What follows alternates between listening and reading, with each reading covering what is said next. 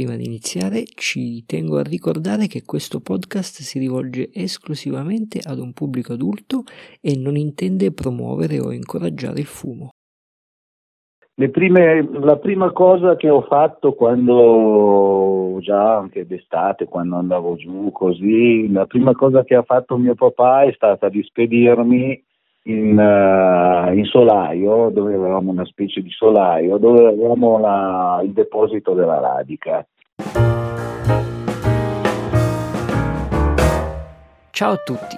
Qualcuno di voi mi conoscerà come il Pipatore in America, ovvero il nome del canale YouTube che ho creato nel 2019 e dedicato alle mie più grandi passioni, ovvero il mondo della pipa e dei tabacchi. Nasce oggi il podcast Sogni di Pipa, dedicato principalmente alle persone che vi sono dietro e alle loro storie. Quindi, soprattutto interviste, chiacchiere alla ricerca di quelle storie e quegli aneddoti che rendono questo mondo speciale e magico. Io sono Claudio e nella puntata di oggi un vero e proprio pezzo della storia piparia italiana. Signore e signori, Stefano Sant'Ambrogio. Buon ascolto. Nella puntata di oggi, eh, possiamo dirlo, un pezzo della storia della pipa italiana, Stefano Sant'Ambrogio. Come stai Stefano? Buongiorno, grazie, grazie mille per la tua disponibilità e per essere qui. Buongiorno Claudio, grazie Grazie a te per questa bella iniziativa che mi dà l'opportunità di chiacchierare un po'. No, ti ringrazio, mi fa veramente piacere averti qui. Eh, come di- dicevo appunto all'inizio, mi piaceva veramente ehm, averti qui, raccontare, parlare un po' della storia della tua famiglia, oltre che delle tue pipe, visto che Sant'Ambrogio è probabilmente ehm, il marchio più antico ancora in attività in Italia, o se non il più antico, veramente uno dei più, dei più, dei più antichi, visto che se non sbaglio risale al 1912, quindi oltre un secolo di storia. Sì, sì, sì, diciamo che se volessimo guardare tenere in considerazione la produzione direi che sono proprio il più vecchio, eh sì. eh, perché un conto è produrre, un conto è avere come qualcuno che si fregia magari di, di un po' di anni più di me, certo. però che riguarda soltanto l'aspetto commerciale. Certo, sì, sì, sì, sì, sì. No, no, è vero, è vero, è vero. Capisco perfettamente a chi ti riferisci e ci sta, però ehm, effettivamente eh, Sant'Ambrogio credo appunto assieme forse a, a, Rover, a Ardor, che appunto era nato lo stesso in quegli anni lì, sia uno dei produttori più, più, più antichi, che poi è tutto ancora nella tua famiglia, quindi comunque era Pipe Sant'Ambrogio perché era chi, tuo nonno, il tuo bisnonno. Eh, infatti, perché poi tra l'altro mio nonno, se dovessi pensare a quando lui ha iniziato proprio a, quest- a fare questo lavoro, dovremmo tornare indietro ancora rispetto al 1912 di certo. almeno una trentina d'anni, eh, eh sì, eh sì. Perché, eh, perché, già nel 1880-90 lui già lavorava da, da, dai fratelli Lana che sì. facevano pipe, quindi eh, è una data che io non considero, diciamo, certo. considero soltanto quando lui ha aperto l'attività, non tanto quando proprio ha iniziato questo tipo di lavoro. Certo, no, no, e quindi, ecco. e quindi tu sei nato in, in, questo ambiente perché appunto era tuo nonno, tuo padre e, e tu quindi nasci proprio nella pipa, addirittura sul tuo sito leggevo che la tua prima parola è stata pipa. Sì, e quindi... perché dire papà, dire pipa. diciamo che non, le cose non erano molto distanti eh, certo. e quindi poi questa, questa, parola ricorrente nella mia famiglia, quindi è stato abbastanza naturale. e, e, qual è il tuo primo ricordo, la cosa che più che riesci a collocare più in là nel, negli anni legato alla pipa? Beh, guarda, eh, il mio primo ricordo, ce ne sono tanti di, di, di cose che, che, ricordo, non, non mm-hmm. saprei proprio metterle magari in ordine cronologico, potrei pensare più che altro a, a, quelle cose che più mi avevano colpito quando ero un bambinetto. E una di queste cose che mi ricordo molto bene era proprio il, la, la, ruota del, eh, che, faceva, che, faceva, che dava diciamo, la, la propulsione per poter, l'energia per poter lavorare. E questa ruota che allora mi appariva davvero enorme perché come tu ben saprai quando io sei un bambino eh, vedi sì. le cose molto più grandi di quello che sono nella realtà e ho appunto questo, questo, ricordo poi in modo particolare di un periodo in cui questa ruota che era di legno era stata sostituita con una ruota in ferro okay. e sto parlando degli anni 60 perché fino a lì eh, ancora utilizzavamo diciamo come era, era, era coadiuvante dell'energia elettrica questa ruota, però ancora se, se mio papà aveva deciso di, di, sostituire quella in legno voleva dire che comunque eh, faceva ancora affidamento su questa, su questa propulsione, diciamo, certo. su questa energia. E questo è uno dei ricordi che che, che ho, eh, poi naturalmente ne ho molti altri legati alle persone che lavoravano in quegli anni nella nostra attività e che quando io poi ero lì, diciamo, mi hanno fatto un po' da papà e mamma in un certo senso, perché hanno sempre avuto, come dire, molte attenzioni nei miei riguardi. E, e quindi io li ricordo ancora con, molto, con, molta, con molta stima, con molto affetto e con tanto piacere. Eh, no, e quindi ecco, sono tutte, tutte, cose che restano, che restano poi nella mente. Ecco. Eh ecco. quindi, quindi, Purtroppo tutte dimmi, queste persone ormai non ci sono più. Eh, certo, beh, eh. gli anni passano. e... eh, sì, sì. E quindi, quindi, in questi anni era mm, una realtà mh, mm, di tipo, come si può dire, semi, semi-industriale? Che tipo di, di pipe produceva Sant'Ambrogio? No, direi 60? che sì, sì, sì, era, cioè, mh, mm, quando, quando, i miei ricordi, diciamo che eh, i, primi, i primi ricordi risalgono ai tempi in cui da noi lavoravano circa 80 persone e quindi chiaramente stiamo parlando di, di un'attività per, per, tempi, per, i, per, quei tempi era un'attività industriale sotto tutti gli aspetti perché le manifatture non erano così evolute come lo sono adesso con tanta tecnologia e cose di questo genere, quindi fondamentalmente noi eravamo un'attività come un'altra sotto l'aspetto industriale. Certo. E quindi eh, insomma erano, erano, tempi molto diversi sì. eh, e non, non, non, come dire, non, possiamo paragonarli una, alla realtà odierna eh, per quel che riguarda l'attività, certo. assolutamente. Certo. Sì, sì, sì. Beh, oggi una, un, una manifattura di grandi dimensioni quanti ne ha? 10-20 operai forse, quindi è, è... Sì, penso che chi ha molto attualmente si aggira intorno al massimo 20, 20 dipendenti, compreso quelli che si occupano delle parti amministrative, cose di questo genere. Eh ecco. sì, eh sì. Eh sì, eh, vabbè, ah. lo sappiamo, insomma i volumi sono quelli, però diciamo che un po' è cambiato un po' tutto nel, nella pipa, non solo in eh, termini sì, di volumi. molto, molto cambiato, molto cambiato. E, ah, sì. e tu poi, insomma, decidi di um, continuare questo, questo percorso, questo, questo, questa, come si dice, questa ditta di famiglia, insomma, vera, vera e propria. Decidi di, di, entrare in ditta e decidi che di, insomma, di, di, farne il tuo, il tuo lavoro. Come è nata questa cosa? In adolescenza già ogni tanto andavi lì a dare una mano, a partecipare?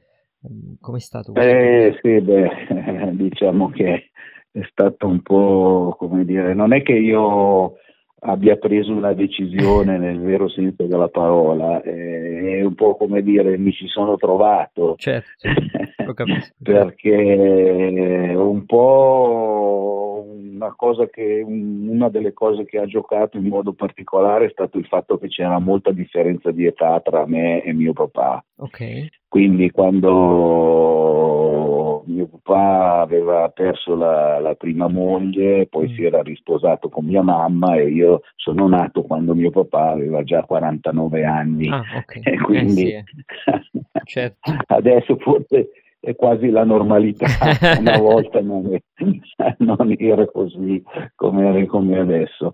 Comunque, eh, quando poi a un certo punto eh, io ho visto mio papà che cominciava ad accusare un po' di, di stanchezza, che e poi c'era appunto la necessità che qualcuno potesse subentrare poi con l'attività, eccetera.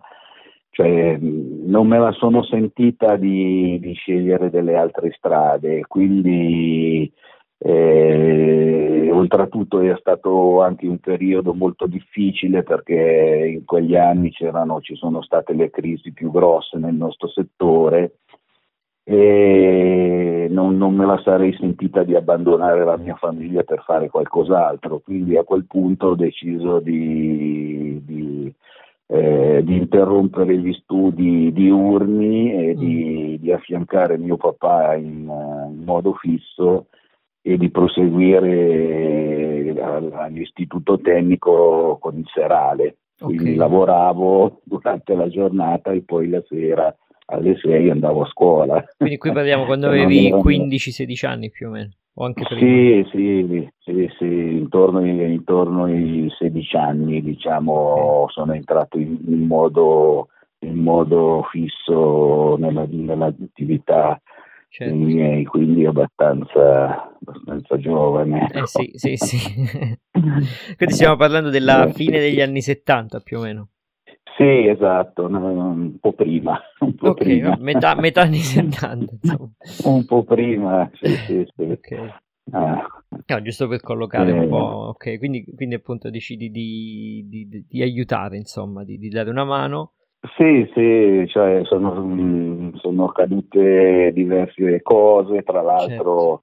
Eh, mio papà era, come dire, la, era, in società con mio zio, okay. e dopodiché quando mio zio è morto, uh-huh. Eh, praticamente io avevo poco più di 19-20 anni okay. e, e, ho acquisito la parte societaria che era di mio zio, praticamente mio papà l'ha piazzata a me. Certo, eh, vabbè. quindi aveva senso. Una cosa abbastanza una cosa abbastanza, come dire... Un messaggio non, chiaro. Non, eh, non facile da, da, da, portare sulle spalle per un ragazzo eh, così sì. giovane come ero io. Eh. È vero, è vero. Però, vabbè, c'era ancora mio papà, quindi avevo ancora una guida e, e niente, le cose sono andate in questo modo, diciamo. Poi man mano che eh, che uno si trova coinvolto nelle attività, poi chiaramente c'è una, come dire, una, un'evoluzione, no? si prende coscienza di, di, di, molte cose che magari prima apparivano, eh, non, non, si conoscevano, non si valutavano. E quindi pian piano mi sono trovato nella full immersion del, di questo lavoro. Certo. certo.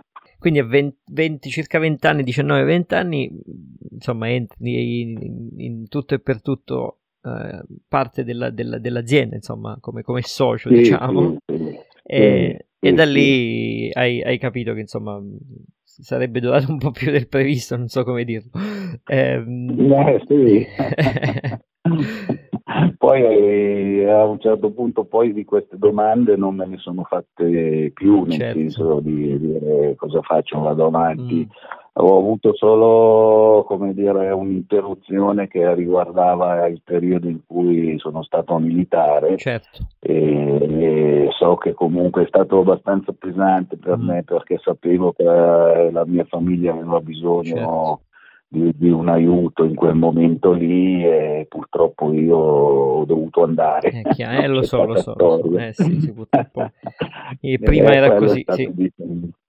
Ecco, però mi ricordo benissimo di aver passato i dieci giorni classici della licenza ordinaria, cioè mentre tutti gli altri miei amici se la spazzavano, io mi sono fatto dieci giorni di full immersion nella, in, in ditta per, per come dire per recuperare eh, un po' di produzione di col, eh, sì, per colmare un po' tutto quello che magari non, non ero riuscito a fare prima ecco. e tu ti occupavi e proprio della, della realizzazione delle, delle, pipe o facevi veramente un po' di tutto anche amministrativo c'avevi proprio responsabilità eh, complesse mm, ma guarda la, diciamo che la parte amministrativa l'ha sempre finché ha potuto l'ha se ne è mm. sempre mm. occupato mio papà okay eh, anche perché fondamentalmente a me è, è, è, sempre piaciuto il lavoro manuale, certo. quindi quando si trattava di, di, di sporcarsi le mani, diciamo,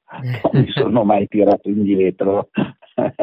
e quindi la parte amministrativa l'ho alla fine poi dopo che che, che, mio, che, ho perso mio papà, è passata mia moglie quasi, okay. quasi per, vie, per, vie, naturali, ecco, perché del resto quando hai un'attività così è molto difficile riuscire a fare tutto.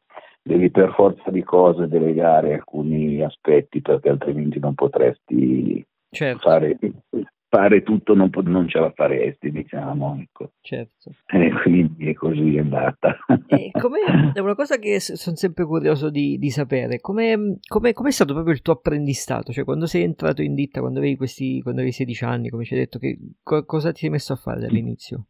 Ah, guarda, le Prime, la prima cosa che ho fatto quando, già anche d'estate, quando andavo giù mhm. così, la prima cosa che ha fatto mio papà è stata di spedirmi in, uh, in solaio, dove avevamo una specie la di solaio, dove avevamo la, il deposito della radica. Ah, okay. e, lì si parlava di, di eh, qualche diverse tonnellate di radica che avevamo sopra la testa eh, perché la, la portavamo sulle sacchi con il montacarichi e li caricavamo questi caricavamo queste, queste balle di radica, le caricavamo su delle strutture che praticamente erano eh, le, come si chiama, le, i letti che usavano una volta quelli che producevano il baco da seta.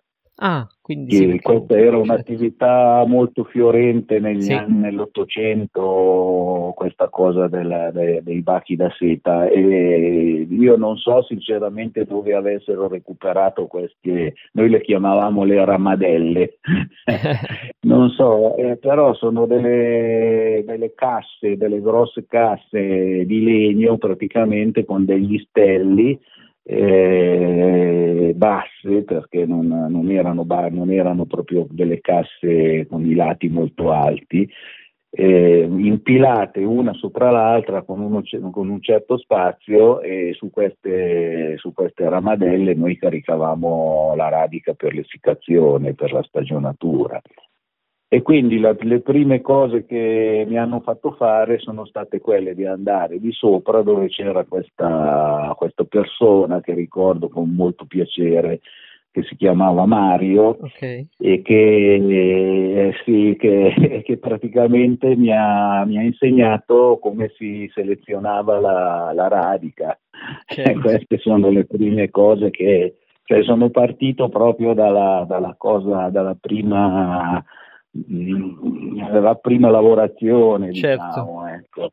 e, e, lì, vabbè, tra l'altro, eh, queste sono, questa persona mi ricordo che abitava poco lontano dalla, dalla nostra ditta e, ed era appassionato di pesca, lui abitava proprio sul lago ah. e mi raccontava tutte le sue avventure di pesca, a me piaceva pescare, ah. quindi... Ah Quindi, avete... veramente un altro di quei ricordi che ho che, che ogni tanto affiorano con piacere nella mia mente. Ecco. eh sì, certo, anche perché appunto erano lunghe giornate di lavoro, quindi immagino racconti e sì, sì, sì, sì, assolutamente. Ah, ah. Eh sì, mi ricordo tutti, tutti, i consigli che mi dava e, e, e delle, ci sono cose proprio che tante volte stento a credere che siano accadute davvero, tanto erano diverse da quello che, certo. da quello che è oggi, diciamo, la, la nostra attività così. Certo, assolutamente. Quindi dal solaio poi sei sceso, sei sceso sotto, è stata una discesa. Per sì, poi, eh, sì, poi dopo chiaramente, un, dopo, dopo, aver fatto quello mi, mi, mi, sono messo a imparare la, la floccatura, noi la, la, chiamavamo la floccatura dei, del bocchino, cioè noi compravamo i bocchini di ebanite okay. che però chiaramente erano dei bocchini stampati, sì. perché venivano stampati, e la parte diciamo del perno era grezza, non, okay. non era rettificata, non era... Certo. E, e, quindi si trattava appunto di, di realizzare questo, questo, perno che doveva essere molto preciso perché chiaramente altrimenti o sarebbe stato troppo stretto o altrimenti sarebbe avrebbe ballato dentro la sede del, del bocchino e questo diciamo che è, una, è, il, è il, secondo lavoro che ho, che ho imparato. Ecco. E, e poi da lì sono venuti tutti gli altri perché alla fine poi li ho passati tutti. Eh. Eh, certo, certo. No, no, ma è anche interessante proprio sapere come, come venivano realizzate le pipe in questa scala in quegli anni, che comunque è anche abbastanza diverso, immagino come si, si facciano oggi, perché magari eh, i volumi sono diversi e magari si fanno più, più lavorazioni, magari si, si, anche i bocchini prestampati si, c'è chi li usa, c'è chi non li usa, quindi insomma in modo un po' diverso. Sì, sì, adesso chiaramente le cose sono, sono un po' cambiate, per, per, eh, però vabbè, tutto quello che, che si impara è sempre, è sempre ah, no, no, certo, certo, certo. risultare utile nella, nel, nel, lavoro, diciamo. Certo. E tu adesso eh, produci... Dimmi, dimmi. No, niente, eh. solo che cioè, poi io alla fine, un po' perché sinceramente ho, ho una buona predisposizione a livello manuale, mi sono ritrovato comunque a a fare, eh, a fare questi lavori, cioè, alla fine li, li avevo visti eh, così tante volte fatti da, dai miei dipendenti, diciamo, da, da quelli che lavoravano da me, che quando poi mi ci mettevo io sembrava come se l'avessi già fatto ah. da tempo, cioè non, non dovevo neanche fare una, una specie di curriculum nel senso di, di dover prima imparare determinate cose, eccetera.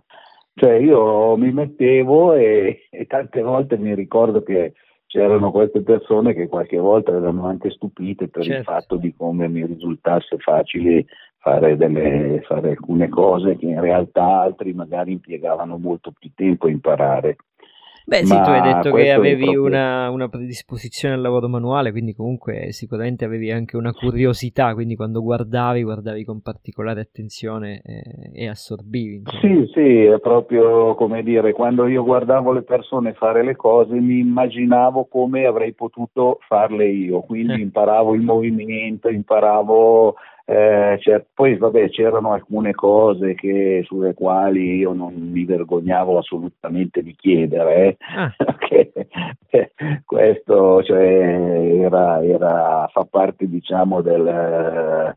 Cioè, quando devi imparare un lavoro, diciamo che l'umiltà non, non è mai troppa. Vero, vero. Nel senso che è sempre utile chiedere, è sempre utile eh, imparare da quelli che sanno fare le cose meglio da te. Questa è una cosa che mi sono portato, mm, diciamo, nelle, sulle spalle per tutta la vita, perché ancora adesso qualche volta vedo fare, vedo fare cose che, che ammiro e che Mm, come dire, non, non, si è mai imparato abbastanza nella certo. vita.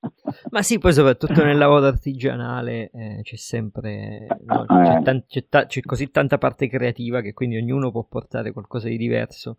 Eh. Sì, assolutamente, assolutamente, sì, sì, sì. C'è sempre qualcosa, qualche spunto da prendere, qualche cosa che si può migliorare. Questo non, sotto quell'aspetto lì non si è mai finito di imparare. Certo. Eh, senti, ehm, tu ehm, come, come, volevo cap- capire un po' meglio com'è cambiata la, la ditta Sant'Ambrogio appunto da, dagli anni di tuo padre, man mano che l'hai presa tu e, e, e ad oggi. Tu lavori ancora nello stesso stabilimento, oppure c'è luogo, edificio, oppure ehm, ti sei spostato altrove? Mm, no, eh, in pratica lavoro ancora nella sede è rimasta quella di, del 1912. Ah, incredibile. Quindi, c'è, sì, sì, c'è stato un ridimensionamento certo. chiaramente perché negli anni le cose eh, sono cambiate, quindi però la sede è sempre la stessa, diciamo, ah, non, è, non, è stata, non, è stata, modificata, no, no, quello...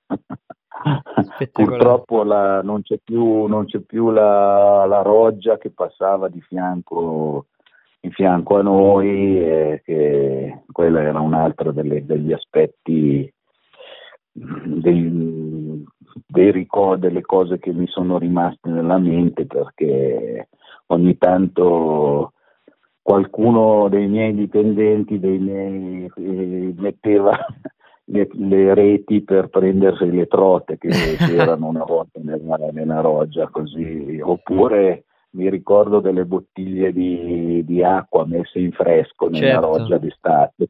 Questo perché ehm, molti non lo sanno, però uno dei motivi per cui è fiorita la, l'industria lì nel, nel Varesotto è proprio perché eh, ci si avvaleva della, della forza motrice dei, dei fiumi, giusto? Quindi, sì, quindi sì, c'era sì, quella ruota di legno che ci dicevi prima, ehm, dava la forza per eh, muovere i macchinari con, con, la forza dell'acqua, creava quell'energia. Perché questa, questa roggia che era una derivazione artificiale del, del torrente faceva funzionare eh, diverse attività su questo, nel suo percorso. Eh, le prime erano delle, delle eh, dei, specie di, di, dei mulini praticamente sì. dove, dove, premevano l'olio, i semi di lino. Ah, okay.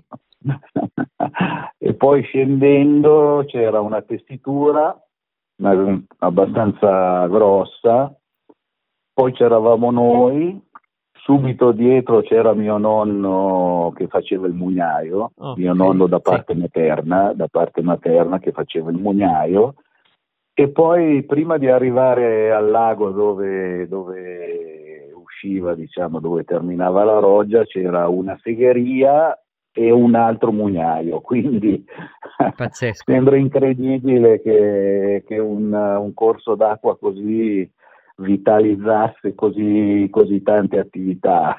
Certo, no, quello, che sembra, quello, che sembra, incredibile no, è che siamo nel momento in cui, il momento storico in cui si parla tanto no, di energie alternative, energie rinnovabili, ehm, e questa cosa invece sì. era piuttosto comune, no? 45 stiamo parlando fino a 40-50 anni fa, eh, erano tantissime le attività che venivano sì, alimentate sì, dai mulini ad acqua, insomma. Sì, sì, assolutamente. Anche la, la, la Rossi, per esempio, che è stata la, la, fabbrica più grossa che, cioè stiamo parlando di, un, di, un, di, una fabbrica che aveva 850 sì. dipendenti eh, diciamo negli anni, negli anni 30, 40 così eh, funzionava in buona parte con, eh, con l'acqua di, di, una roggia che poi non era la stessa nostra, perché non era la stessa nostra, però sempre con, con questo sistema. Pazzesco. E quindi ha dell'incredibile tante volte pensare che, che che, che si, potesse, si, potessero fare le cose in questo modo così. Eh, eh no, sì, infatti, infatti, per questo è bello raccontarlo perché è una cosa che appunto molti non sanno perché comunque sembra una cosa così distante da come invece vengono fatte le cose oggi. Um... Sì, sì, assolutamente, tante volte veramente eh, io anche in quel campo ho tanti ricordi perché una, un'altra delle cose che mi faceva molto effetto quando ero piccolo erano gli ingranaggi che ah. dalla ruota portavano poi la, l'energia, cioè la, la, la, sì, l'energia alla, alle linee di lavorazione. Certo. E che poi dopo che venivano poi trasmesse tutte tramite queste cinghie di, di cuoio. Sì, sì, sì, sì, sì. nei primi anni ne ho, ne ho, riparate tante di queste cinghie di cuoio. sì, le ho viste in qualche foto, penso proprio della, della vecchia Rossi, che si vedono queste eh, lunghe sì, cinghie. Sì, sì. Sì, sì, sì, eh, si, si, lavorava così, eh. Eh, con il ritmo proprio perché no, non, come dire, le macchine non avevano mai un ritmo costante, seguivano la, ah, la, come dire, la, l'afflusso dell'acqua, no? eh, perché non era proprio una cosa costante, quindi ogni tanto accelerava, poi diminuiva, poi riaccelerava. Eh, poi infatti quando avevano messo il, primi, il primo motore che avevano messo, così mi raccontava mio papà, perché io chiaramente non c'ero, eh, era, l'avevano messo più che altro per stabilizzare la velocità, non certo. tanto per dare un aiuto concreto eh, sì. a, eh, Beh, no, quindi subentrava quando c'era un calo di, certo. di potenza dalla, dalla, dalle trasmissioni e quello vabbè, è un altro dei, dei ricordi che ho. Ecco. Senti, io non, non conosco molto com'era la produzione. Conosco la San, le Sant'Ambrogio attuali, ehm, ne ho diverse che apprezzo tanto, ma non conosco com'era la, la, la produzione delle Sant'Ambrogio più, più vecchie, insomma, di, di, di, quegli anni prima che tu arrivassi in, in azienda. Um, ci hai detto che i bocchini appunto erano, erano prestampati, quindi si faceva il perno, quindi per lo più si, si facevano, si realizzavano delle teste in serie. Come, come, funzionava? Sì, sì, assolutamente sì. Diciamo che la, cioè la pipa era totalmente, cioè la, la, concezione che aveva la pipa in quegli anni era totalmente diversa da quello che è adesso. Sì. Eh, quindi la pipa era vista come un oggetto da fumo, punto e basta, non c'erano, non c'erano altre cose particolarmente eclatanti che la riguardassero e quindi mh, mm, quello contava, diciamo, contava produrre più possibile perché i numeri ovviamente facevano spavento perché ancora adesso tante volte mi chiedo se veramente noi producevamo così tante pipe. Ah sì, che, che, che, di che numeri stiamo parlando? Eh, stiamo parlando di, di numeri, di, di, che parliamo di, di, produzioni intorno alle, alle 100.000 pipe nel, nel, giro di una settimana, ah, cose, cose da non, assolutamente da... da e, cioè, noi ricevevamo ai tempi, cioè, diciamo nei miei primi ricordi, noi ricevevamo un camion a rimorchio di radica praticamente tutte le settimane. Certo. e quindi quello ti può dare l'idea di, di, di, di quanta, di che tipo certo. di produzione noi avessimo. Eh, non, tanto per dire, avevamo una, un settore della nostra, della nostra azienda, era dedicato alla costruzione delle casse in legno per le spedizioni. Pazzesco. Cioè sì, c'era sì, proprio, sì. noi avevamo una, una falegnameria interna con due persone che si dedicavano alla costruzione delle casse per spedire le pipe. Questo Pazzesco. è tanto. Eh sì, lo dice, dice, tanto, dice tanto, sì, è vero. Ecco, e quindi sì, la, la, il lavoro fondamentalmente era basato allora, intanto diciamo che la radica che si usava non, non, era la radica di adesso, soprattutto per quel che riguarda le misure. Mm. Eh, una volta la pipa era un oggetto da fumo, quindi doveva essere leggera, okay. cosa che tutto sommato ancora adesso vorrei che, che potesse essere, per dire, e quindi vabbè, si usavano delle misure di radica che chiaramente rispettavano questi standard. E, Quindi diciamo che si... No, no, dimmi, dimmi, perché questa Come? cosa mi interessa, mi interessa questa cosa, dimmi, dimmi di più, continua.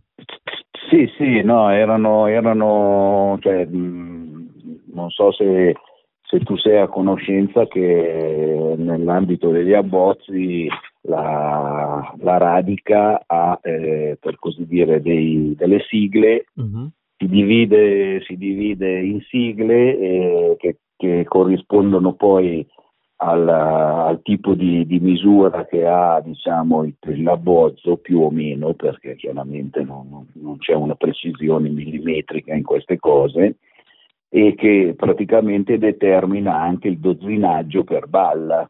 Sì.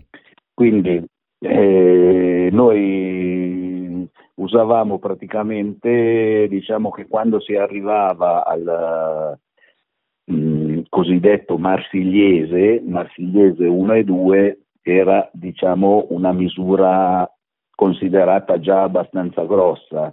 E tanto per darti un'idea, il Marsigli, col Marsigliese 1-2 tu fai una, una billiard medio-piccola, diciamo. Mm, Questo okay. è quello che si usava una volta. Poi, quando poi sono cominciate tutte le altre forme, diciamo, più, più sostanziose, addirittura poi sono state create delle misure nuove per, per determinare diciamo, queste, queste misure che l'esigenza di avere delle misure più, gra- più grosse, tant'è vero che il marsigliese forte è diventato marsigliese forte forte. Ah, ecco. per poter fare appunto che queste erano delle misure che sono state aggiunte proprio negli anni, penso intorno agli, agli anni 60, così per poter per poter definire dei pezzi di ra- degli abbozzi di dimensione più, più sostenuta. Ecco. Certo. Quindi in pratica la, produzione era legata intanto appunto a queste pipe molto piuttosto piccole di dimensione. E eh, nella maggior parte dei casi si trattava di pipe diritte e normalmente negli assortimenti c'era una curva, due curve quando proprio diciamo si chiedevano delle pippe curve, voleva dire avere due, due, curve in ogni dozzina prodotta voleva già dire avere una, dire, una un bel assortimento. Sì, un bel assortimento. E poi niente, degli altri, la modellistica diciamo, diciamo che i modelli classici sì. la fa, facevano la, par- la, parte del leone, ecco. Eh, dopodiché si, si, facevano molte pipe, per esempio, faccettate, le cosiddette faccettate, no? Sì, sì, sì, quelle eh, di tradizione queste, francese. Certo. Queste, ecco, si facevano le sei faccette, le otto faccette, si facevano delle pippe cosiddette scannellate perché avevano tu, tutto l'esterno, era come vedere praticamente quasi il tamburo di una pistola, cioè si, le, le, scavavano intorno. Ah, sì, sì, sì, le ho viste. Ne ho viste qualcuna di, ecco. non ricordo se di Brebi addirittura, di, di, di, quelle serie, sempre di quegli anni, sì. Ecco, sì, sì. Sì, anche i forse di Palonelli. Sì. Ecco, sì, sì e, mh, si facevano diciamo tutti questi modellini. Io ho ancora dei vecchi cataloghi e ho, sono appunto pieni di, questi, di queste pipe. E poi oppure le curve ecco nelle curve si facevano molte la cosiddetta ungherese. Ah, ah cioè la, la home pole sì, la Home Pole, proprio delle pipe molto chiuse di canna, che erano la nostra penitenza. ah sì, eh sì perché sono, sono, un po' difficili da forare. Sono difficili da, da, da carteggiare queste ah. pipe, perché avendo diciamo una, una curva molto stretta si fa molto fatica a lavorarle all'interno. Certo. E che, anche perché queste pipe venivano usate proprio diciamo in modo in modo molto frequentemente le usavano anche le, le, persone che lavoravano, che avevano bisogno eh sì. di avere una pipa che non pesasse in bocca. Quindi sì, sì, queste pipe qua si appoggiavano bene al mento e potevi tenere in bocca la pipa anche lavorando senza, senza troppi problemi. Sì, sì, sì, lo capisco ed è il motivo per cui è una forma che amo, ne ho diverse proprio perché mi piace questa cosa che è lì. Eh, sì. ecco, ecco, ecco, sono abbastanza critiche perché se non imbrocchi bene la pipa hanno sempre un po' la tendenza a fare acqua. Eh, eh sì, la foratura, il perno, perché, certo. Eh, ecco. certo. Queste diciamo sono, sì, era un tipo di produzione appunto di, di, di questo tipo e, e, e non, non, si badava molto alla qualità, ecco. mm. fondamentalmente contava, contava produrre, certo. questa era la, la, la, prima, la prima prerogativa era produrre più possibile. Senti, e ma... poi dopo pian piano le cose sono un po' cambiate. Ah, ecco, infatti appunto ti stavo per chiedere, sono cambiate perché per esempio tu prima hai detto la radica non era come oggi, hai detto questa cosa, come è cambiata? A parte il discorso dimensionale, c'è, c'è, anche un cambio da un punto di vista proprio eh, qualitativo di, di quello che si cerca, di quello che si viene proposto in segheria, visto che anche le segherie sono meno di una volta.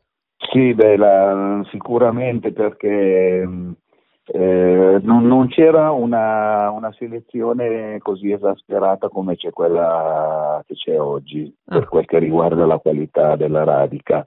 Quindi fondamentalmente la, la, radica di una volta veniva definita come si diceva terza, seconda e prima. Queste diciamo erano le tre, le tre caratteristiche che aveva la, la radica come definizione di qualità. Naturalmente non si sarebbero mai bisognati di, di segantini di tagliare l'abbozzo cercando la fiamma. Mm. anche per quel che riguardava diciamo, il taglio della radica, la, la loro priorità era quella di, di, di realizzare più, più, pezzi possibili da un unico ceppo. Certo da un unico ciocco, quindi non è che, che, stessero lì a guardare se la pipa era fiammata non era, o era granita o, era, o quant'altro, cioè, certo. cioè, loro badavano proprio a, anche loro di conseguenza badavano diciamo a produrre, questa era, era la, la, priorità. Certo. E quindi diciamo che nella maggior parte dei, dei, casi il taglio veniva fatto all'inglese, quindi perché in quel modo tu puoi avere una resa maggiore del, nel, nel, tagliando il ciocco che non tanto magari cercando la fiammatura. Cioè, ah, tu dici all'inglese, ovvero diciamo, cercando di dare una forma semplicemente ai, um, agli abbozzi per quello che erano la dimensione del ciocco e tirarne fuori il numero possibile senza stare a guardare proprio la grana. Quindi poi uscivano sì, pipe sì, esatto. che se erano fiammate le pipe era per puro caso, diciamo. se ti usciva sì, fuori una pipa. certo. Sì, sì, sì. Sì, sì. assolutamente sì. Eh, forse è da qui Questo che viene era, era. Questa, questo pregio di, di, di, di, certe grane, perché una volta magari era molto più difficile proprio ottenerla di, oggi, insomma, oggi si vedono anche con relativa facilità. Ah, sì, sì, assolutamente sì, cioè adesso anche diciamo, nel taglio all'inglese si cerca di valorizzare diciamo, la, il tipo di, di venatura del, del, della, della, radica, ecco. certo. cosa che invece prima non avveniva assolutamente. Senti, e tu invece quindi adesso oggi fate pipe in modo un po' diverso, non c'è un approccio più artigianale, anche le forme che fate per quanto siano um, per lo più classiche, comunque ce ne sono, ci sono sempre delle eh, deviazioni, ci sono comunque anche forme più, più libere. Quindi, sì, sì, assolutamente. Sì, quindi è cambiato ah. proprio come, come, come, come organizzi il lavoro oggi. Sì, molto, molto, decisamente il nostro lavoro, il mio lavoro, eh, sì. è molto cambiato, assolutamente. Diciamo che c'è stata un'evoluzione nella pipa, no? Sì. Non è che cioè, pian pianino da, da, dagli anni in cui si badava soltanto alla produzione, pian pianino si è evoluta la pipa e questa evoluzione poi è subentrata anche per il fatto che, che quando, quando, poi sono, hanno cominciato a prendere piede le sigarette, sì. per, poter, per poter vendere una pipa non bastava più avere soltanto un oggetto da fumo, ma bisognava come dire, creare qualche cosa che interessasse il compratore, cioè uno doveva vedere una cosa e dire la tocco, guarda come carina, la prendo perché è anche bella. È vero. Certo. E questo diciamo è stato un po' quello che ha mosso, che ha cambiato diciamo, il, il target per quel che riguarda la realizzazione delle pipe cioè si è cominciato a capire che si sarebbe dovuto fare qualcosa di, di più che non soltanto una, un semplice oggetto da fumo.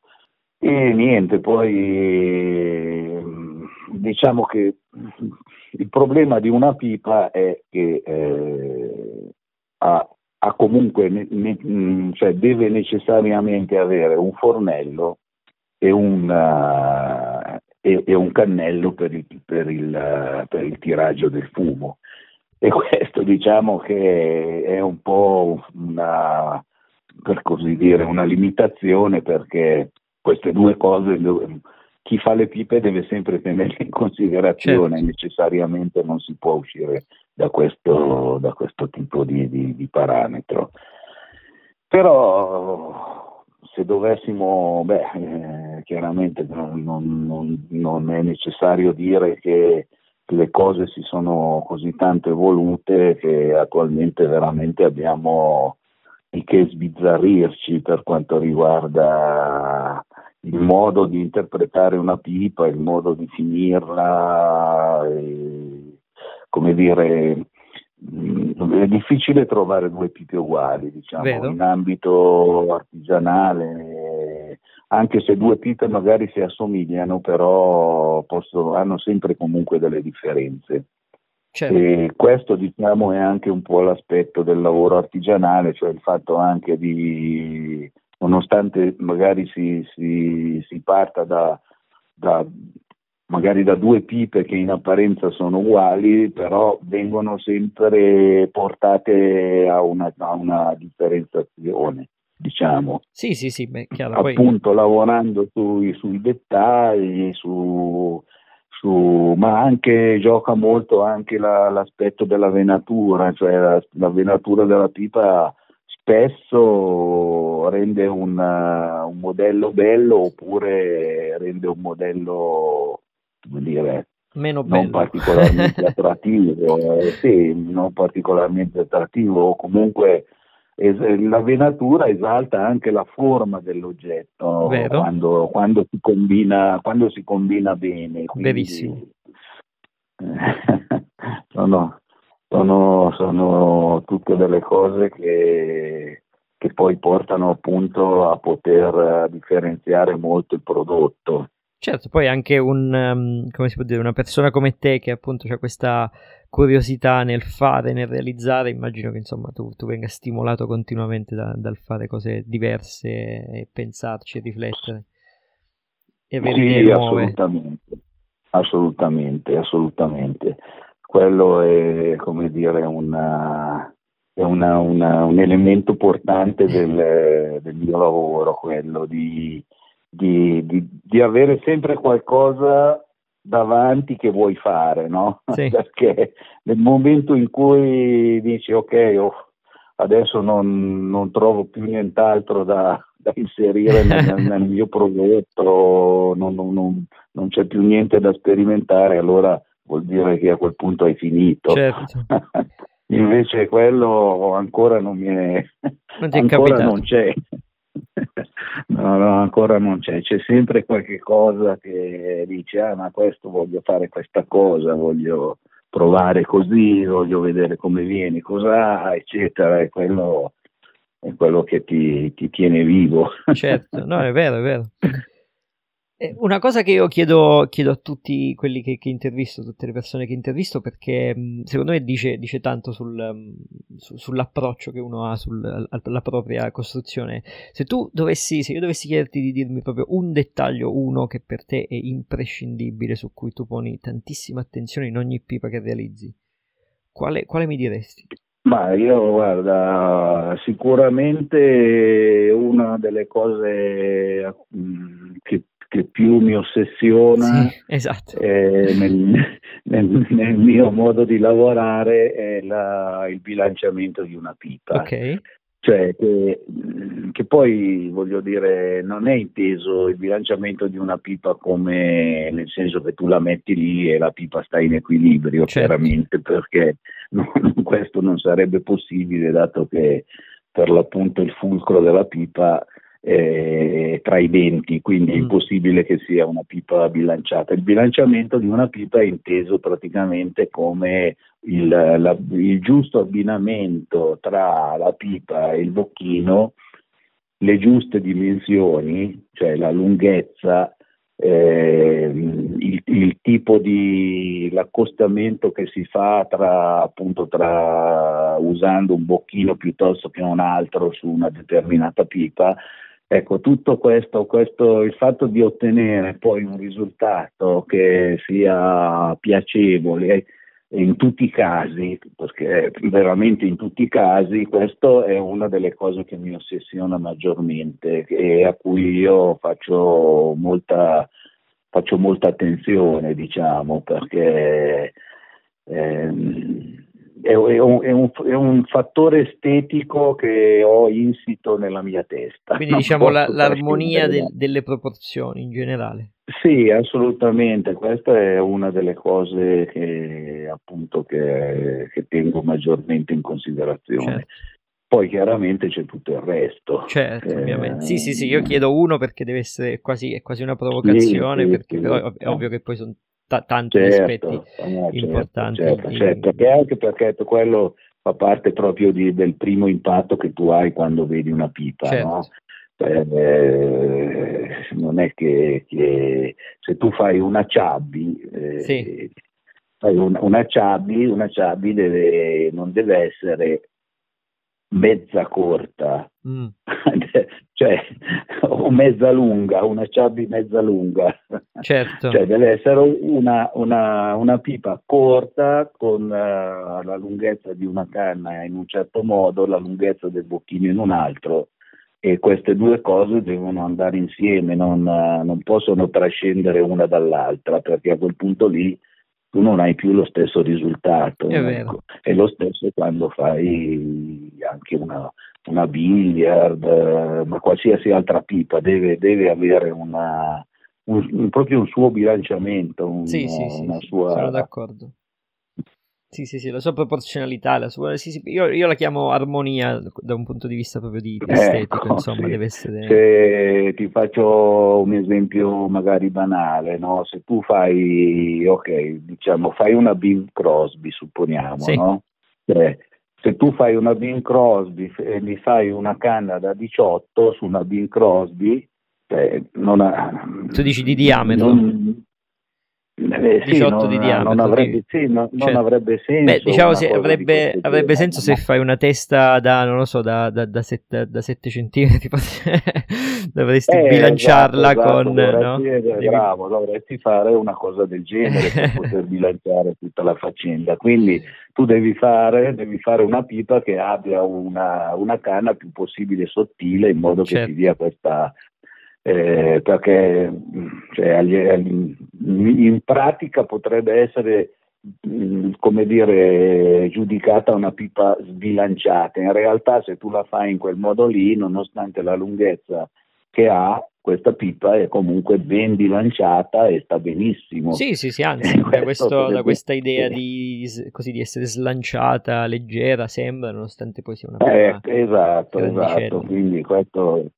tanto per capire il concetto. Ecco. Certo, ah, no, no, assolutamente, assolutamente. Eh, ci sono shape che ti piace realizzare più di altro, che ti piace anche a te come, come, come fumatore, pipatore? Uh, ah, dunque, guarda, eh, tutte le pipe che faccio mi piacciono. eh sì, eh, questa cioè, è una non... conseguenza di quello che abbiamo appena detto. Una... Sì, no, non, potrei, non, potrei, fare una pipa che non mi piace, no? Qualche volta magari qualcuna ti viene anche male perché, come dire, però se quando vedi che ti viene male cioè devi cambiare rotta totalmente, nel, cioè io personalmente cambio rotta, cantono, dico no, no questa certo. proprio no, non, non, non fa parte della, del mio modo di, di, realizzare una pipa chiaramente.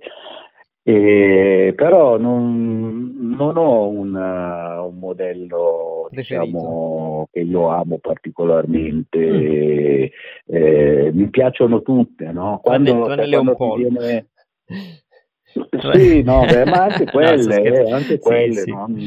Cioè, al di là diciamo, della difficoltà sì, magari che ci può essere nel realizzarle così, ma anche quelle hanno un, se, se, è fatta con uno stile, cioè se è bilanciata, e anche quella è una bella pica, chiaramente. No, era una battuta. Quindi, cioè, non, non, c'è, non c'è proprio un modello che io particolarmente prediligi, certo. a, cui, a cui darei una, una, una, priorità totale, diciamo. No? Ogni, ogni pipa appunto ha un suo un, ha, ha, ha i suoi pregi, ogni certo. forma ha i suoi pregi, certo. chiaramente. Certo. Quindi una volta che tu fai che sia una Rhodesian, che sia una Billiard, che sia una Bulldog, se è ben fatta è comunque una bella pipa. Eh, e se è ben fatta mi piace. Certo, Questo diciamo che è un po' il mio modo di vedere, di vedere questa cosa. E sì, se mi parli di delle, cioè io per esempio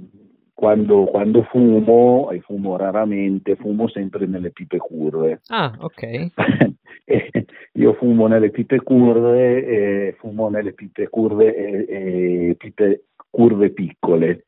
Okay. Perché, perché, posso lavorare intanto che le tengo in bocca. Sì, non ti pesano. E, e, sono quelle con cui mi trovo meglio, sai, perché alla fine la pipa, poi non dovrei dirlo a te perché sono come le, le pipe sono come le scarpe, no? Mm. Per le persone in, in, in senso generale, ecco, non, non in senso assoluto, ovvero quando quando io vado a prendere un paio di scarpe e torno a casa da mia moglie e dico ho comprato un paio di scarpe, no? Sì. E mia moglie sai cosa mi dice? Mi dice non farmele vedere perché tanto lo so già che cosa hai preso. Eh. Nel senso che tu hai questo come dire, questa, questa visione de, delle, delle, tue scarpe, quindi tendi sempre a prendere quel tipo di modello, quel modello, cambia ah. magari il colore, cambia qualche cosa, ma prendi sempre quel modello. Questa no? è una visione interessante, di... certo. Eh, ecco, però adesso questo non è in assoluto così per le pipe, però se non altro diciamo in generale chi ama fumare nel curvo fuma nel curvo, chi ama il dritto tende tendenzialmente tende a usare pipe dritte. Ecco. Sì, io anche per lo più, per, però sai cos'è, almeno nella mia esperienza vedo che comunque negli anni comunque ci sono stati anche vari cambiamenti, ci sono periodi in cui fumavo pipe più piccole, pipe adesso in cui fumo pipe un po' più grandicelle, quindi comunque c'è un'evoluzione, però sì diciamo che per un, per, almeno per, ci sono periodi abbastanza regolari, è vero, ci sono periodi in cui anche, per esempio, sì, anche sì, negli no, ultimi no, anni com- non... sì, compro pipe piuttosto simili, sì, sì, sì, assolutamente. Eh, sì, diciamo che, che, chiaramente è anche giusto sperimentare, cambiare, no? nella vita bisogna, ogni tanto bisogna cambiare, eh, però eh, io questa cosa te l'ho detta così. Nel no, no, no, ma è, ha senso perché c'è una continuità, che... c'è, c'è, una continuità che è quello sì. che poi parla di noi come persone, no? Siamo individu- individui, abbiamo le nostre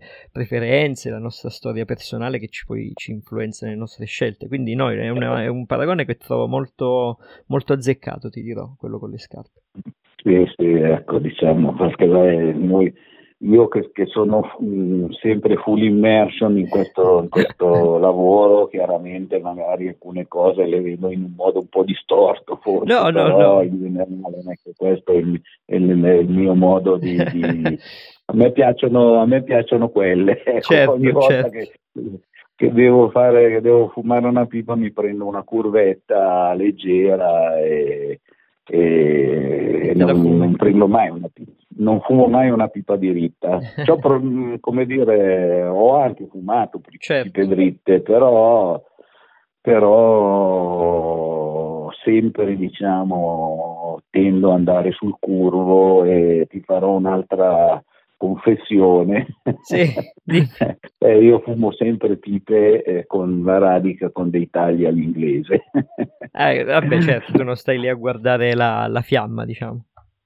Sì, no, eh, preferisco, preferisco un, taglio, un buon taglio all'inglese, lo preferisco, diciamo, a una fiammatura perché, eh, come dire, Sai cosa c'è? Che la fiammatura chiaramente valorizza molto la pipa perché quando una bella fiammata è innegabile che sia una bella pipa, assolutamente. Il taglio all'inglese invece però è un po' più per persone esperte, mm. cioè per, per quelli che sanno davvero capire quando c'è un bel, come dire, c'è un, quando c'è una bella radica, no? Okay. Con la fiammatura è facile certo. perché tu, tanto più, più, è dritta, più è regolare. La, il taglio all'inglese richiede invece un po' più di competenza, diciamo, sono nel, nell'essere sono apprezzato.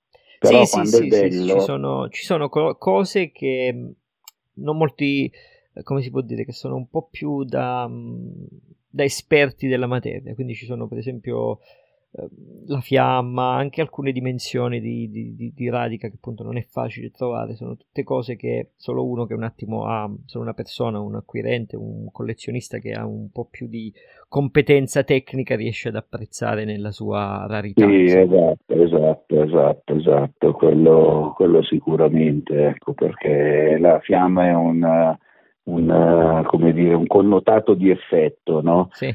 Nella pipa, eh, mentre invece la bellezza della radica con un taglio all'inglese va proprio percepita. Ecco eh, bisogna guardarla, guardarla e capire che quello è un bel pezzo di radica. Ecco. Non sì, parliamo sì, poi sì. Del, dell'occhio di pernice. Eh no, ecco. beh, io sono un, aman- sono un, grandissimo amante dell'occhio di pernice perché è eh, meraviglioso. Eh, eh. però trovo anche che la radica, come, come dici tu, tagliata all'inglese, Ovviamente quella che non ha punti di liscio abbastanza marcati.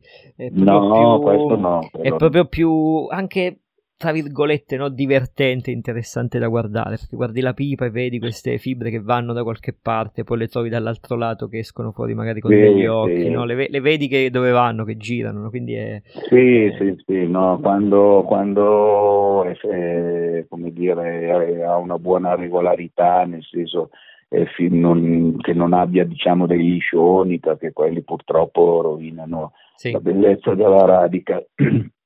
ma per il resto sicuramente cioè, a titolo personale io apprezzo molto di più quelle. Ecco. Sì, sì, sono, sono d'accordo, ti ripeto, perché sono proprio più... è come se stesse succedendo qualcosa, la guardi la pipa e vedi che, sta, che succede. Sì, sì, sì, sì, Tra l'altro io sono dell'idea che una pipa con un taglio all'inglese sia, come dire... Ehm, sia meglio anche a, li- a livello di fumo ah. perché eh, perché fondamentalmente la, la, fiammatura cosa sono? sono? sono? una serie di tubi che la sì. natura crea, no? sì. sono una serie di tubi, eh, però diciamo che in quel modo diciamo, la, la, la, porosità della pipa, una volta che tu lavori il cioco per ottenere la fiamma, perde diciamo, la porosità perché mm. il calore che va verso l'alto non, non viene, come dire, non esce attraverso questi tubi, diciamo. Mentre invece il taglio, diciamo, all'inglese ti dà la possibilità di, di far lavorare la, la, pipa bene insieme al, al tabacco. Mm.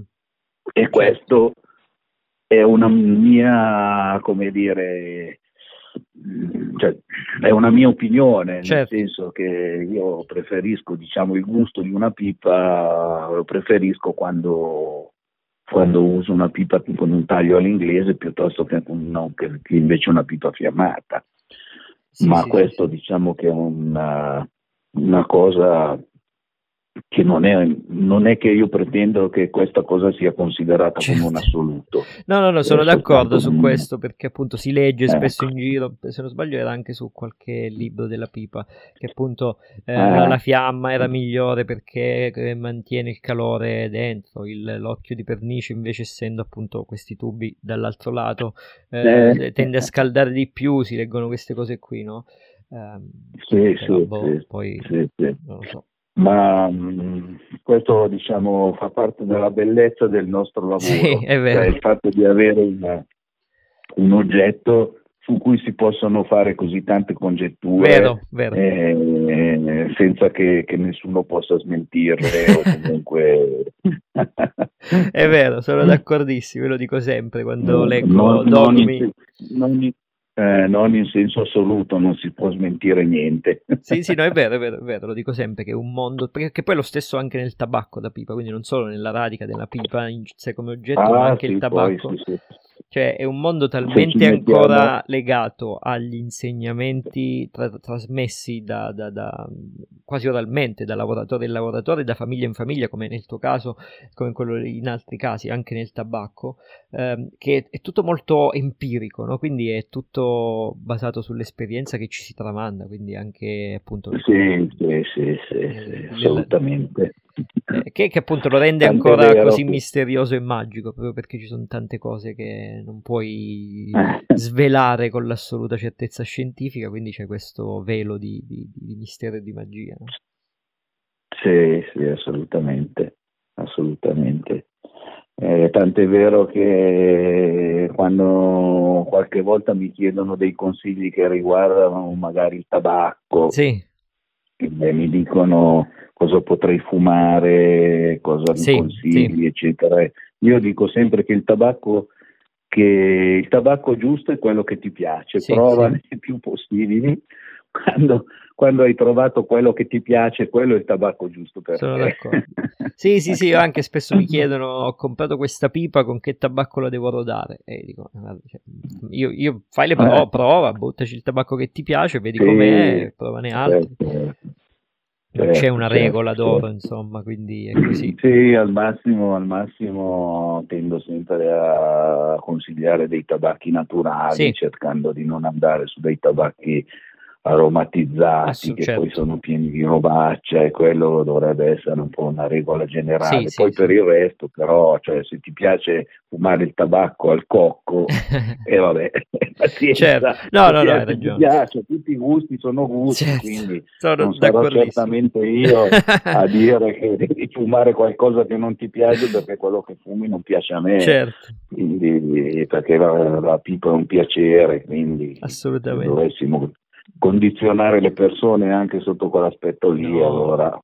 No ma poi come, come dico ho fatto un video sul um, feci un video tempo fa sul, um, sul caricamento dei tabacchi flake no perché c'è sempre sì. c'è, c'è, una frangia di, di appassionati che, che, predica il fatto che il tabacco flake vada caricato rigorosamente intero, la fetta vada piegata e vada caricato intero. Okay? Quindi ho fatto un video in cui ah. dico: cioè, è importante che lo fumate come vi pare, se lo volete sbriciolare, sbriciolate, non è che cambia questo chissà che cosa, no? Perché non, è, alla fine è, è, una cosa che fumi tu, è individuale, no? Quindi perché devi far dire da qualcun altro come ti devi godere un tabacco, no? Se lo metti così e ti sta acceso. Ah, sì, esatto. Cioè, nel senso, stai per i fatti tuoi con la pipa in bocca, non è che devi rendere conto a qualcuno no? che ti fa fumare. No. Così, senti, eh, difatti, difatti. Tu mi hai detto più volte che durante questa chiacchierata che appunto guardi, sempre vedi cose nuove che ti stimolano, quindi tu segui un po' il mondo della pipa, ci sono artigiani che magari guardi, anche magari tra i più giovani, che ti piacciono particolarmente nel loro stile? Eh, bah, guarda, allora, a me fa sempre molto piacere vedere quello che, che, che realizzano gli altri. Sì, bello. Eh, ci sono anche alcuni artigiani che magari possono in senso generale piacermi più di, più di altri. Certo. Mm, preferirei sotto questo aspetto preferirei non fare nomi. Ah, vabbè, ma guarda, perché... tanto qui si dice chi, no, ti, chi preferisce. Farei comunque, ecco, farei comunque dei, dei, torti, sicuramente dimenticherei qualcuno. Certo, no, no, lo capisco, però qui qua, qua, non si fa torto e... a nessuno, qua solo poi... se tu mi dici che so, ah, quello lì guarda ha fatto una cosa, mi è piaciuto un sacco, vabbè, però se, se rispetto la tua volontà se non vuoi fare nomi di nessun tipo. No, non sarebbe, diciamo, non sarebbe giusto nei riguardi, anche perché voglio dire, io quando, quando, ho la possibilità di avere una panoramica della produzione de, de, degli altri artigiani, così magari quando ci sono questi incontri e cose sì, di questo genere, sì.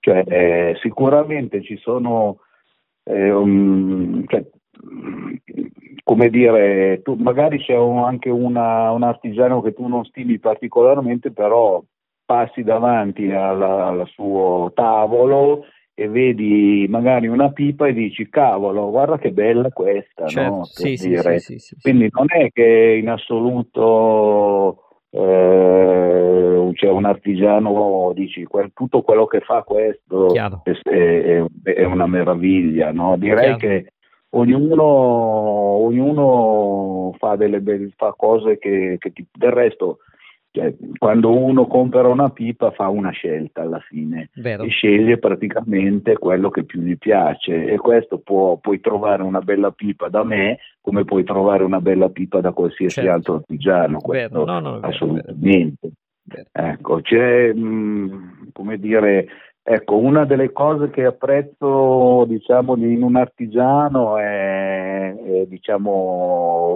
un, uno, uno, stile che possa essere identificato con la persona. Questo sì, perché diciamo che non amo tanto quelli che eh, hanno una, come dire, tante volte ci sono alcuni che magari possono, tendono magari a copiare, no? uh-huh. magari copiano eh, i danesi copiano sì, sì, questo, sì. copiano l'altro, poi alla fine hanno un mix di, di, di prodotti che, che, non sono identificabili con chi li produce. Ecco. Certo, certo. Cioè, a me piace, diciamo, fondamentalmente chi ha una certa personalità, un certo diciamo. stile.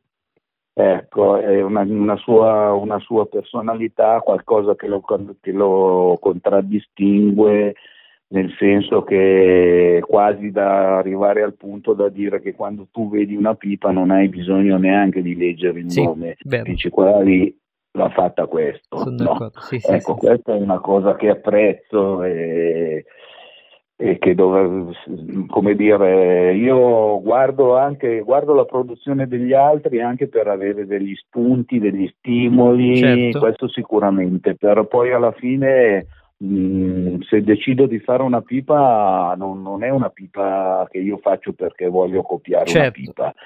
Cioè, io vedo una certa pipa no, e dico, to, guarda, questa mi piacerebbe fare qualcosa del genere. Sì, Quindi sì, io parto da lì e però la pipa la faccio secondo il certo. mio stile, non tanto copiando quello che fanno gli altri. Ecco. Certo. Questo mai, questo mai, perché non, non, fa parte proprio del mio modo di essere.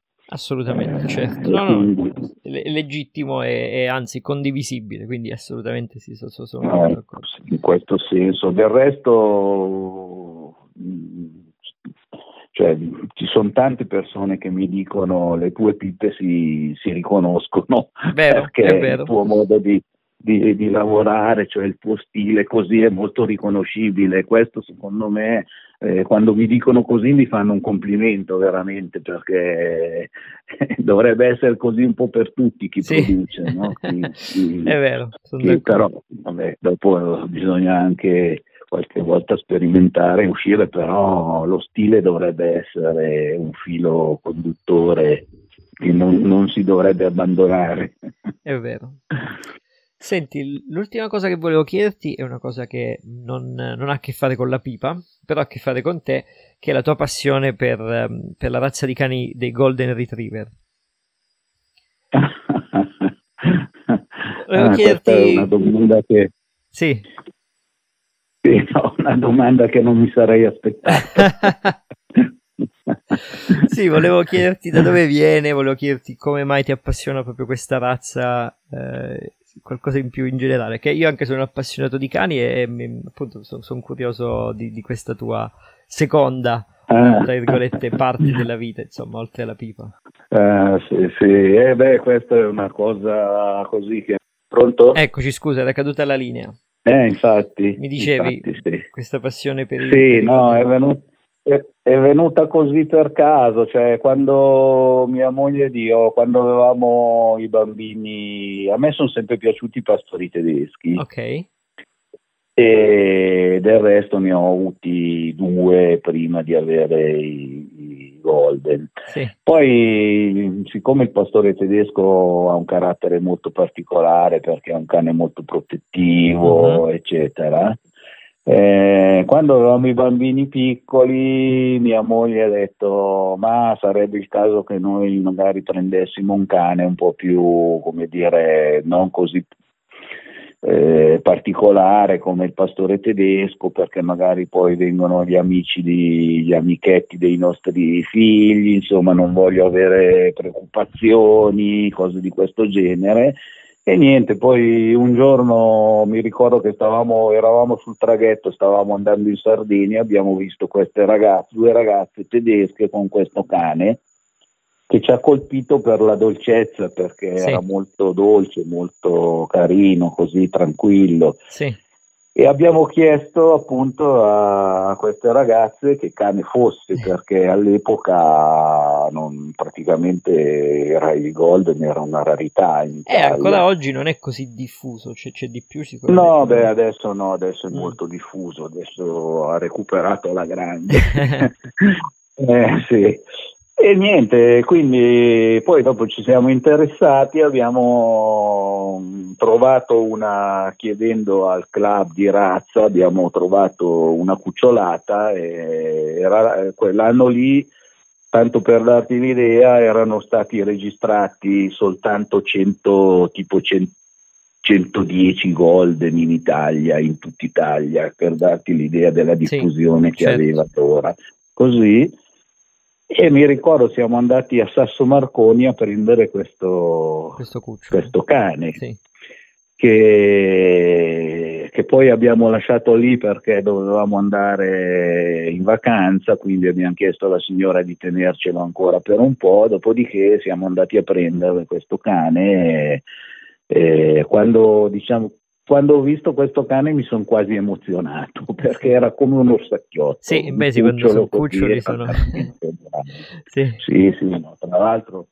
E poi dopo, tramite l'allevatrice di questa cucciolata, così siamo rimasti un po' coinvolti e questo cane è diventato campione italiano. Dopo, dopo due anni era campione italiano di bellezza e da lì diciamo che è un po' nata la nostra passione, ecco, abbiamo cominciato da lì a, ad allevare, certo. abbiamo comprato una femmina in Svizzera da una buona linea di sangue e ci siamo dedicati a, a titolo amatoriale appunto ad alle, anche ad allevare, non, senza mai avere grandi numeri, senza, certo. facendo pochissime cucciolate però abbiamo ottenuto dei, dei risultati molto gratificanti perché i nostri cani sono stati menzionati persino in Inghilterra. Ah. Siamo stati un, uno dei nostri cani che, che, era campione internazionale e che è un cane anche che lavorava molto bene perché ci siamo dedicati anche al lavoro, è ah, stato però. il primo il primo golden italiano ad essere usato da un'allevatrice inglese che poi questa allevatrice era la top breeder inglese Pazzesco. e quindi questa è stata una cosa abbastanza molto è una bella soddisfazione certo. noi. Sì, sì, abbiamo, nonostante la, l'attività minima che noi avessimo, certo. siamo, abbiamo sempre avuto una buona considerazione nel, nell'ambito diciamo, dei, dei golden retriever. Ecco. Poi il Golden adesso... ha questo, questo, carattere particolare perché appunto è buonissimo, coccolone, attaccatissimo alla famiglia, ma comunque rimane un cane da caccia, giusto? Sì, sì, sì, esatto. È comunque un cane, un cane, da caccia. Noi abbiamo sempre cercato di allevare mantenendo le caratteristiche car- certo. caratteriali di questi cani, non soltanto di, di badare diciamo, alla bellezza. Mm. Non solo la bellezza, ma perché abbiamo sempre creduto nel fatto che questo cane ha un bel carattere proprio per la per le mansioni che dovrebbe avere in ambito, nell'ambito diciamo, della, della caccia. Certo. Noi non è che siamo particolarmente favorevoli alla caccia, uh-huh. se devo essere sincero, però eh, oltretutto questi cani si possono far lavorare anche non necessariamente utilizzando della selvaggina, ah. quindi ci sono molti, si fanno dei test, ci sono molti test di lavoro fatti con dei, delle simulazioni. Certo. Che sono quindi non, non anche c'è lo sparo, c'è, c'è sono dei riportelli. Mm che vengono utilizzati, però non c'è selvaggina praticamente, quindi si ha la possibilità di, di, di far lavorare il cane senza necessariamente ricorrere a dei metodi cruenti. Certo. e quindi ancora oggi portate avanti ancora questa attività sempre a livello amatoriale proprio per la passione di, di, allevare questa sì, razza. Sì. Sì, sì, è stata una cosa abbastanza che ci, sempre, cioè, ci è sempre piaciuta, diciamo. Io ho fatto anche l'istruttore per alcuni anni, ho seguito il Retrievers Club e mm. sono stato chiamato anche sia come istruttore sia come giudice a giudicare alcuni, alcuni working test. Mm. E, ehm, e, e, niente, ho fatto per tanti anni la domenica, seguivo le persone che avevano sia magari che fossero i miei cuccioli o altre persone che avevano retriever. Sì. perché mi è sempre piaciuto mettere le persone nella condizione di poter ottenere il meglio dal proprio cane io dico sempre che nel momento in cui il cane ha un problema si è perso il divertimento. È vero. Nel senso che quando se tu sei costretto a lasciare a casa il tuo cane perché se vai da qualche parte non si comporta bene o hai problemi e cose di questo genere, cioè vuol dire che non hai completato un percorso che ti può portare proprio a godere del tuo cane in tutta tranquillità e la, prima, la mia prima priorità quando io appunto facevo questi corsi era proprio di aiutare le persone a gestire bene il proprio cane in modo tale che, che, che tutto andasse molto, molto naturalmente senza, senza, senza, problemi, senza disagi, ecco, né per il cane né tantomeno per il conduttore. Certo, certo. Questo, diciamo. No, no, è vero, è vero, è vero sono niente. d'accordo sono molto d'accordo. Chiaramente poi adesso non alleviamo più, adesso ah. ho soltanto un cane che ah. fa di fianco a me in questo momento, perché poi gli anni passano certo. e poi a un certo punto ci siamo trovati anche un po' nella situazione di decidere se, come dire, cioè il lavoro, il lavoro ci, mi, mi, prendeva sempre tanto, quindi ho dovuto anche fare delle scelte. Chiaro, chiaro, chiaro. Non, uh, e poi sì, anche perché siccome noi eravamo abbastanza selettivi nel dare i nostri cuccioli, eh, quando abbiamo visto che il Golden ha aumentato molto la, la, diffusione, abbiamo visto che spesso la gente ci chiedeva magari il cucciolo da regalare a Natale mm. a, alla so, bambina io, al bambino, turno, certo. o, alla, o, alla, fidanzata o al fidanzato, cose di questo genere, allora a quel punto lì abbiamo messo il piede sul freno perché abbiamo detto no basta.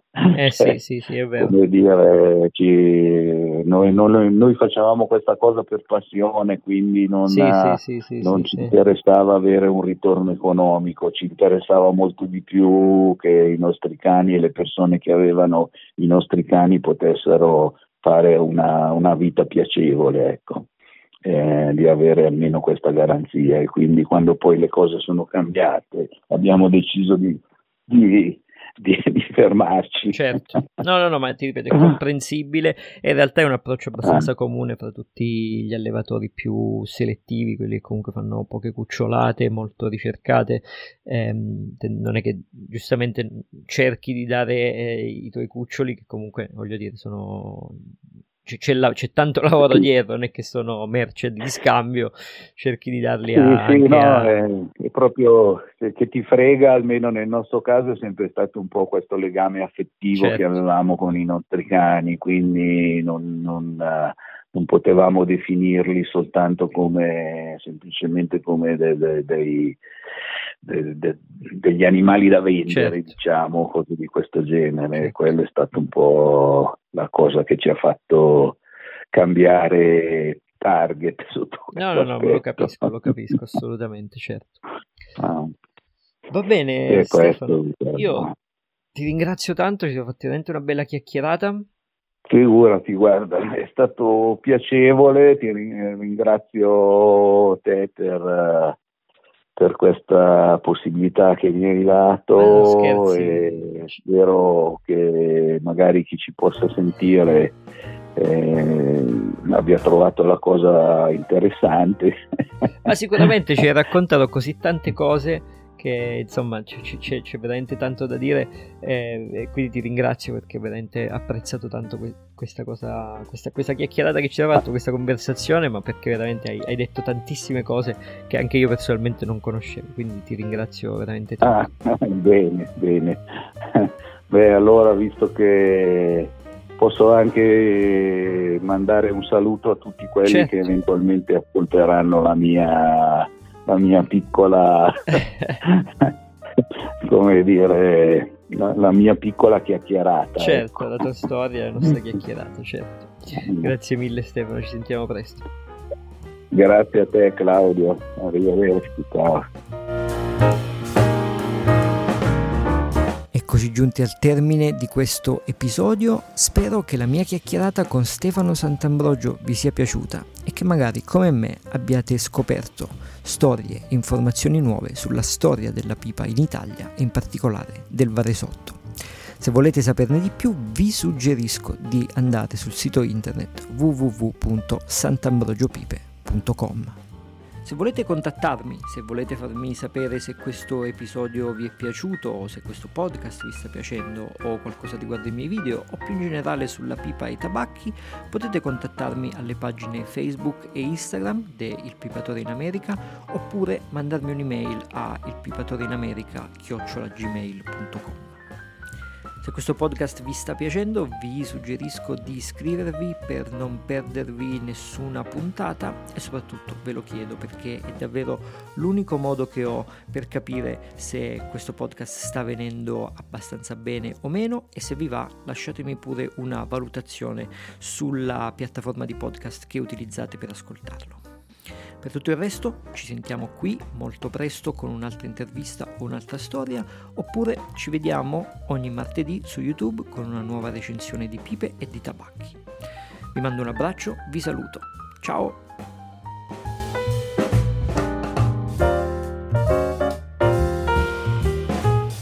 Sogni di Pipa è un podcast ideato, scritto, diretto e prodotto da me, Claudio De Ascentis.